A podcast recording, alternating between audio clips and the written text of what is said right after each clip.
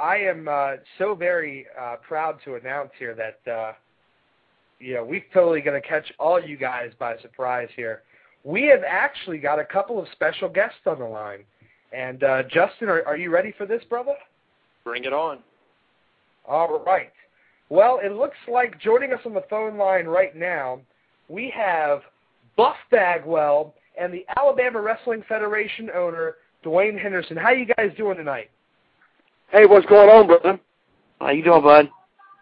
What's going on, Buff Dwayne, man? This is a surprise, man. We're glad to have you guys here on the shoot. Look, cut through the chase. This ain't a surprise. It's the best thing that's been on your radio station all day. Let's just break it down. Break it down, brother. You got Buff Bagwell, AWF, on your radio, and you're trying to act like it's a casual day. You've got to be kidding me. Are you kidding me? Yeah, are you kidding me? Buff, how you been doing, man? How you doing? I mean, I've been doing great, bro. I've been doing great.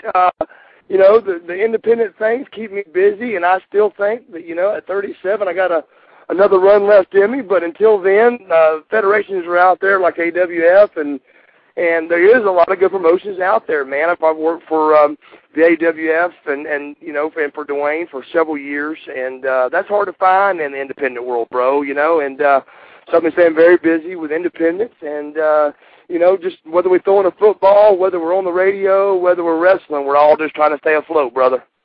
Absolutely, absolutely. Now, we actually saw you on HBO the other night. How did that come about? You know what? They contacted me out of the clear blue. I've got no idea who gave my name, number, nothing. And so I did the interview, and I saw it. It came on yesterday, but I saw it today for the first time, and I thought they did a really good job on it. I thought it was professional and done very well. Yeah, I mean, what you know, it's been a pretty crazy time here in professional wrestling, you know, with Chris Benoit, that whole situation, and, you know, Congress stepping in and WWE, you know, suspending all these guys. What do you make of this whole situation? Is this kind of something that you've seen coming all along, or is this kind of hitting you like a big surprise like it is to wrestling fans everywhere? Well, no, a little of both. Like, for instance, people don't even realize this, but if you went back in the records of WCW, World Championship Wrestling, and you subpoenaed Ted Turner to court and got all the records out, my first steroid test at WCW was in 1991. They don't want to talk about stuff like that. That's a shoot, bro. That's a 100% Marcus Bagwell's telling you. I swear that's a total shoot. 1991 was my very first steroid test. So from 1991 on, we were a Turner product.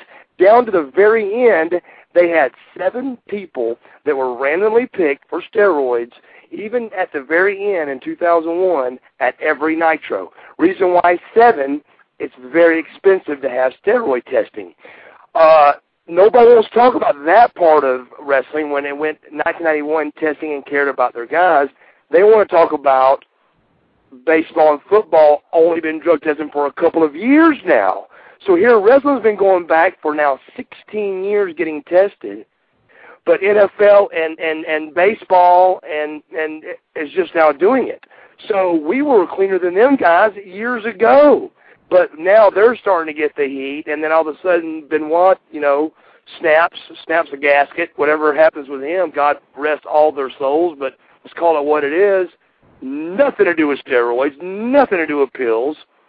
He snaps, kills his family, kills himself, and it pours a light on all the unobvious reasons again, which is not steroids, it's not pills. You snap, do something like that, brother, it's deeper than those two products. What does it boil down to in your opinion? My opinion is it could be as far ranged as, you know, nobody said anything maybe about maybe even the coroner could be wrong. What if she killed the kid and then he came home, found that, and killed her? I ain't marking out the fact yet that they both wasn't murdered, and the kid also, all three of them. I ain't marking that out yet, bro. There was a bottle of wine found beside his body, and he had a blood alcohol content of 0. You know, it's just something just still don't smell right to me, even though obviously it looks like he did it and he hung himself. It does look like that. I'm not an idiot. But right. It does make you kind of wonder why he went to the doctor that day and had a wine bottle standing beside him. She had a blood alcohol content, but he had 0.0 blood alcohol content. So no alcohol in his system. Had the wits about him, and this is sick to a lot of people, but I kind of understand. He at least thought the brain pattern was thinking, hey, let me sedate my child before I take him out. So to have that kind of thoughts is at least he was thinking, you know. So it wasn't no rage, you know, nothing like that. I really don't know. Only God, I'm not trying to sound corny, only God and the people in that house know what happened. And that's all it'll ever be for the rest of our lives, I think. Well, now, how long did you know and work with Chris Benoit? I've wrestled Chris Benoit probably 50 times, single matches and tags combined, and I knew him very well for 11 years, probably. You know, the 11-year run at WCW from 1990 to 2001, and you know, he was there, and he didn't switch over till Vince bought him out. So, you know, roomed together, drove buses together, you know, on the road, touring overseas. I mean, air ride, airplanes, partying in clubs. I mean, he was just a laid-back, cool, you know, vicious when he wanted to be, but I've never seen him strike at anybody, never seen him get in a fist fight at a bar, never seen him rage at anybody, just always, you know, intense. He was intense, like in the ring and stuff, but besides that, just the nicest guy in the world, dude. So I think we're all in agreement that, you know, just like, you know, a lot of people have said that they never saw that type of side in him in the sense that he would go out and do this. So basically, I mean, you never would ever think in a million years that he would ever do that. Oh, yeah, like I said on HBO Sports last night, or night before when it showed, is if I had $1 million in Las Vegas, I'd have lost it on that one because I just didn't see that one coming, and I don't think nobody did. Yeah. Now back to the drug testing. How many times were you tested in WCW over your career span? Without exaggeration, the policy, first of all, was one time you got caught warning, second time $5,000 fine, third time was fired. That was the policy that we all signed. Everybody that had a contract at WCW had that in their contract, everybody. So, right. You know, got people that look at us and look at me and look at Steiner and go, oh, God, you had to be doing something. But, bro, I'm telling you, man, they kept a close eye on us, bro, you know. It really came down to who watched their diet, you know, who really busted it. I'm not saying I didn't do steroids, but steroids were legal till 91. But when they buckled down in 91 and did that, and then Bill Watts came in, you know, I just realized I could hold my weight and not be too, you know, too crazy. So I went the lean route, and everybody did, and I was able to separate myself from the pack by watching my diet. And the guys that did watch their diet, the small handful that did, looked great on television, and the ones that didn't watch their diet didn't look so good. So even in, like, the Monday Night War era, you know, when things were really starting to pick up, they were still pretty strict about the drug testing, you would say? Oh, dude, to the very end. I remember Birmingham was one of our last Nitros, and they had a drug test there. And I was on it, and I got in an argument with a lady that was doing the test. Diana Myers was her name. She ran that part of the company, and I said, Diana, I'm just a little bit busy here. I'm on 6 of the 9 segments tonight. Can you just give me a few minutes here, you know? And I said, whatever my P is an hour ago, my P is going to be the same 30 minutes from now, so give me a few minutes, you know? Right. So, long story short, that was Birmingham. The last time we ran it, which would have probably been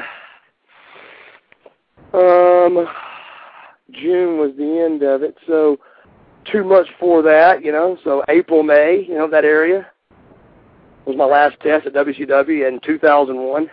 And then it was gone June, you know, it was over. Right, right. So, I mean, overall, they were really good about it, you know. It's not kind of, you know, just kind of like everybody's, you know, getting away with murder here as far as, you know, taking steroids and drugs and stuff like that. I mean, everybody, you know, for the most part was pretty clean, would you say? No, I really wouldn't say, you know, there's, for starters, let's talk about Walmart. Do you think everybody at Walmart is drug-free? No. Exactly. Perfect. Okay, do you think, so in other words, my point of that analogy is nobody nowhere at the entire facility is clean. There's ways around things, of course, and people are dieting. Maybe people know somebody. Maybe, You know, people get tipped when one's coming. There's 1,000 things going on, like there is at Walmart, like there is at Burger King, like there is at the U.S. Post Office, all the way down to wrestling and football and baseball. So it's not just wrestling, it's just society. You know, society, you know, is really what we're talking about here, not just wrestling. Absolutely. Now, let me ask you this. Do you think that WWE is taking the right approach here? You know, November 1st, they're going to go public with names of the violators and things of that nature. Do you think they're taking the right steps now, or do you think it's more or less a smokescreen to kind of say, okay, media, you know, get off our back, Congress, get off our back, we're trying to do things, and then once you guys leave us alone, we're going to go back to business as usual? I think a little of both. A little of both there. I think that they're going to lay the law down really meaning to. It's kind of like when your mom, if your mom give you a week's, you know, what's it called when you get in trouble? I never got in trouble. I've got my brains beat out. What's it called when you get in trouble as a kid? You get put on restriction. Restriction. Yeah, restriction. Okay, kind of like restriction. You say you got a week, and then about the fifth day, you know, your mom lets you off restriction, you know. Well, same with that. I think no matter how hard Vince tries and is going to try to do well, eventually it goes away and everybody eases up. That's just life, you know. It just happens, life. But I really believe they really are trying. I don't think it's a smoke and mirrors kind of thing. I think they really are trying to. You know, there is a problem here. There's a lot of deaths. You know, let's see if we can kind of keep a little tighter eye on it, you know. Right. Well, Buff, you know, when you were on the show 2 nights ago, you mentioned that you are actively taking soma stemming from your neck injuries. Yes. You said you want one last run, and, you know, with everything with Congress and some kind of drug policy of some sort, hopefully coming into effect here soon, if you were offered a deal by either WWE or TNA or even NWA, because you're going up to them too, what would happen with you taking those painkillers? Oh, I would do whatever their policy is, which I don't think you guys know. Maybe you do, but I don't either. What their full policy is. If it's absolutely no prescription drugs, then so be it. I'd suck it up and go with it, of course, for a contract. But you know, a guy, how many people can really? The reason why prescription drugs, it's always been hard to touch prescription drugs from anybody. Even the other day when I was reading the thing on Britney Spears, I'm one of those true Hollywood-y, I love those kind of shows. And Britney and her thing says she can't go to clubs, she can't party, but you can't take prescription drugs away from people. That starts going into human rights. So they've always had a hard time going to that level with that because, for example, how many people do you guys on the phone know right now that have got 8 screws and 2 titanium plates in their neck? Oh, there's several. Nobody except me. So who really knows what kind of pain I'm going through? Who really knows what I need to get through a day? No 3 people I'm on the phone with don't. So how do you make that judgment call? It's kind of hard to make that judgment call for me. Nobody really knows. So that's why prescription drugs have always been kind of like, we can't really cut this out because how do we really know how this guy feels? How do we know that how that guy feels, his arm's cut off and he's in pain every day? So I don't know their policy, but if their policy was to quit prescription drugs for a contract, without a shadow of a doubt, it'd be not a problem. Now, talking about the contract, we saw you last year on TNA briefly. Have you been in talks with them or WWE of some sort in recent memory? Yeah, me and Terry Taylor talked a couple weeks ago, you know, and I just asked him, I said, can somebody, I said, can y'all tell me again why I don't have a job down there again? Can y'all explain to me why y'all are the only people that don't hire me? And we were like laughing about it, like, ha-ha, you know. And I said, okay, let me go through the list here. 225, I'm shredded, I still look good, I still can wrestle, and I'm not at TNA. Can you tell me what to tell the fans? Because I'm running out of things to say, Terry. And he started laughing, and I started laughing, and I said, bro, seriously, I'm ready, man. I said, I really am in shape. I feel great. I said, I'm staying busy in the independent world. 85% of my business is repeat business, which tells you I'm obviously not showing up like everybody thinks on the internet, screwed up or whatever is out there about me. I've worked for Dwayne several times, and it's always a great crowd. Or why would he keep hiring me? I've got probably, like I said, 85% of my bookings are Dwayne, you know, Henderson's people that Trust me, and know I'm going to show, and know I'm going to be there. Show up in shape. Show up sober. Show up and wrestle a match and care about the match. Care about the people. Shake hands. Mean it when you're talking to the fans. And that's me, bro. That is me. That is how I. That's how I roll. That's how I roll, bro. I had to throw a little roll in there. You know, how about how I roll? There you go. Absolutely. Now, let me ask you real quick, Buff. Back to TNA, do you follow their current product? And if so, what's your opinion of their approach? I ain't going to lie. I try to follow it, but with the hour, it's really tough, man, because, you know, commercials and then, you know, they have one of those, what I call one of those flip-flop fly matches. And then after one of those flip-flop fly matches nobody knows, then they throw their stars out there, but by that, it's hard to put a great show on in 3 hours. So I mean, in 1 hour, you know, and with 3 matches, and you know they're trying to do it, and they've stuck it out, man. Dixie Carter and Jeff, everybody, that's great. But 2 hours will be their breaking in, man. When they get 2 hours. What was your opinion when they signed Adam Pacman Jones?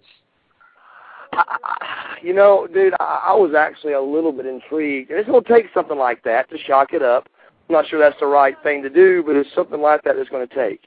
But it turned me off when I was watching ESPN the next day, and in his legal papers, he can't have any kind of physical contact.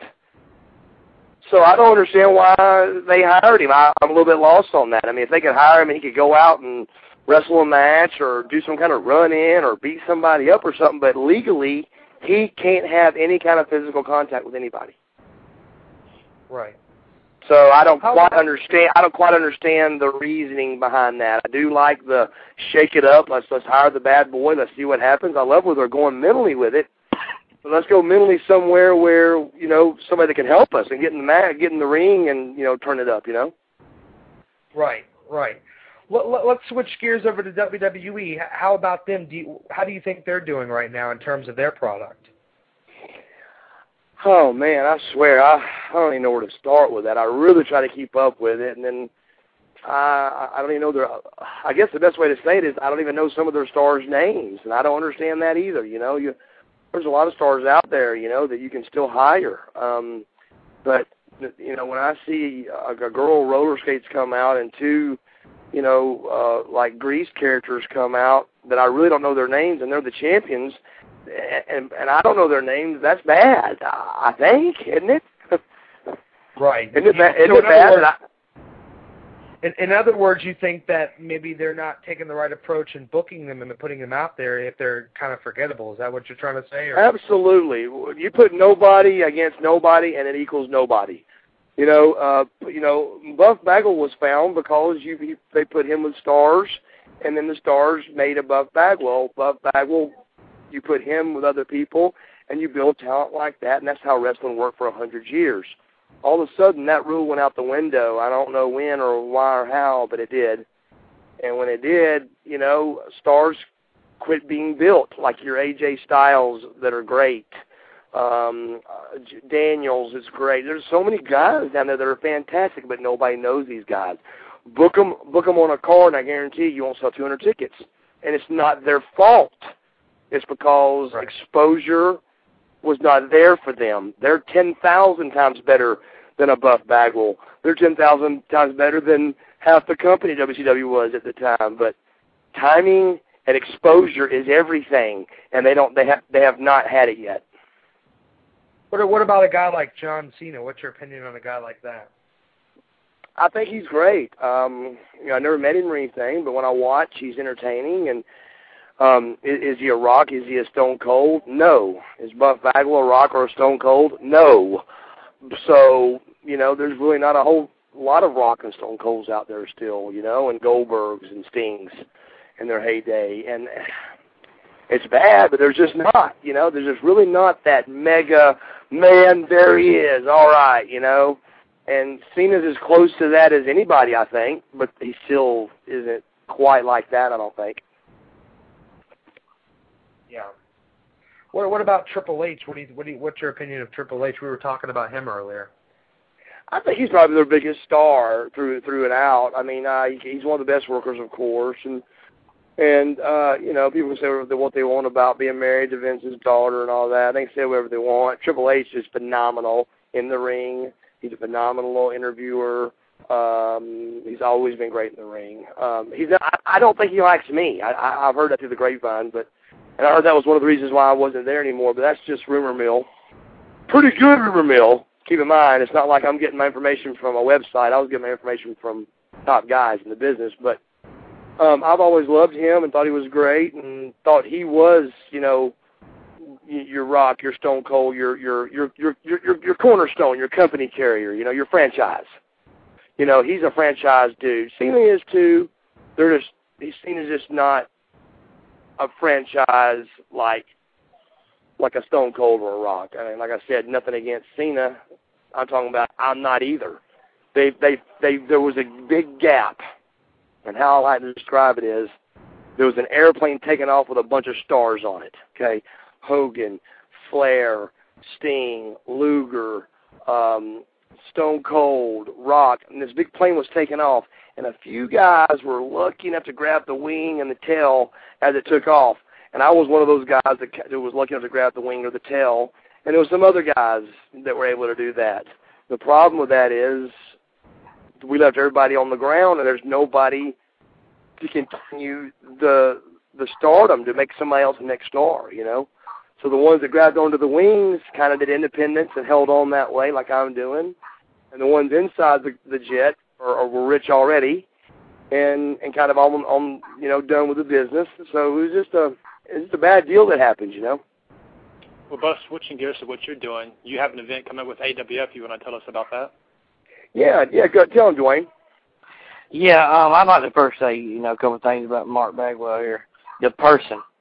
You know, he gets a bad rap, but I've used him on our show for about 6 years, and I've never had anybody show up more professional and that draws more money than than any of the other talent that I've used. I mean, that is rare. When you've got one name on your card, and this Buff Bagwell, and you draw 600 people, somebody please tell me why the man ain't on TV. I mean, I do not get that. You know, I mean, that's something I'm about to throw in there. That's just, I mean, that's hard. That is hard to believe. And I know from a promoter standpoint, I'm not, you know, I'm saying this as a promoter, somebody that books talent, that books these guys, that does shows 3 or 4 times a month, and it just draws money. And Buff Bagwell equals money. And a professional. I mean, that's just point blank. There's no other way to put that. But, you know, we got a show this Saturday, and it's going to be a sold-out show, another sold-out show. It's going to be at the George County Fairgrounds in Lucedale, Mississippi. He's taking on Tony the Extinguisher Sweat, which he's wrestled numerous times and always been a great match. We've got Wade Garrett going to be there. We got Playboy Pat Matera, Big Steve Cheatham, the new Commissioner Steve. There's going to be a lot of guys there, but it's just going to be a great show. I mean, you know, also with the independent stuff, you know, it gives the fans a chance to actually come up and actually meet me. I mean, I wrestled in front of 100,000 people several times and never met one person. We wrestle in front of 6, 8, and if we're lucky, sometimes 1,000 people, and I'm able to meet everybody, shake a hand, say hello, ask a question, you know, get an up-close picture with me. So to me, the independents, I mean, I'm a people person. So it really does. It's kind of fun for me. I get out there and talk to everybody, and there's not one person, and Dwayne will tell you, I come out and sell my 8x10, say hello to everybody, and when the show's over, you can ask anybody across the internet world. I'm the last one to leave that building every time. That's right. I sit there, make sure the fans, everybody got to meet me, say hello, make sure everybody's happy before I leave, because I don't want nobody to say that I didn't give a full effort. And it's not because I'm doing it because somebody at the Sims Community Center is going to get mad at me. I do those kind of things, or George County Fair, wherever I'm at, I'm saying, for example, it don't matter where I'm at, I'm going to make sure the little kid that may have missed me, that was a little embarrassed at first, I'm going to give him another chance to come meet me because, brother, I care. And that's hard to find in this business. I agree. Yeah, absolutely. I met you, Buff, actually about 10 years ago or so. I'm based out of the Northern Virginia area, and you and some of the Nitro girls were coming to Springfield Mall in Springfield, Virginia, and I actually met you and got to shake your hand and say what's up and everything, and that was pretty cool. I'll bet you $1 million I was nice to you. You sure were. See? Well, I'm just telling you, I never worried about that when somebody said they saw me in the past or something, because I know I always take time out to look at you eye to eye, shake your hand. There was a smile on my face, and I cared. Yeah. That's right. I mean, that's exactly right. There was a lot of people in that mall. I remember that. So you guys were there for quite a while. So. Well, cool. Well, cool, man. Well, brother, y'all come see me, man, down in Lucedale. Y'all come on. We'll try to see if we can't get down there. And in closing, real quick, go ahead and give us like the website. You know, make sure these people know how to get a hold of the Alabama, how to get a hold of Buff, and give us kind of all the information. Dwayne, what's your website? I sure will. It's bama wrestling .com, www.bamawrestling.com, and you can go to our MySpace, which is myspace.com/AWFmobile.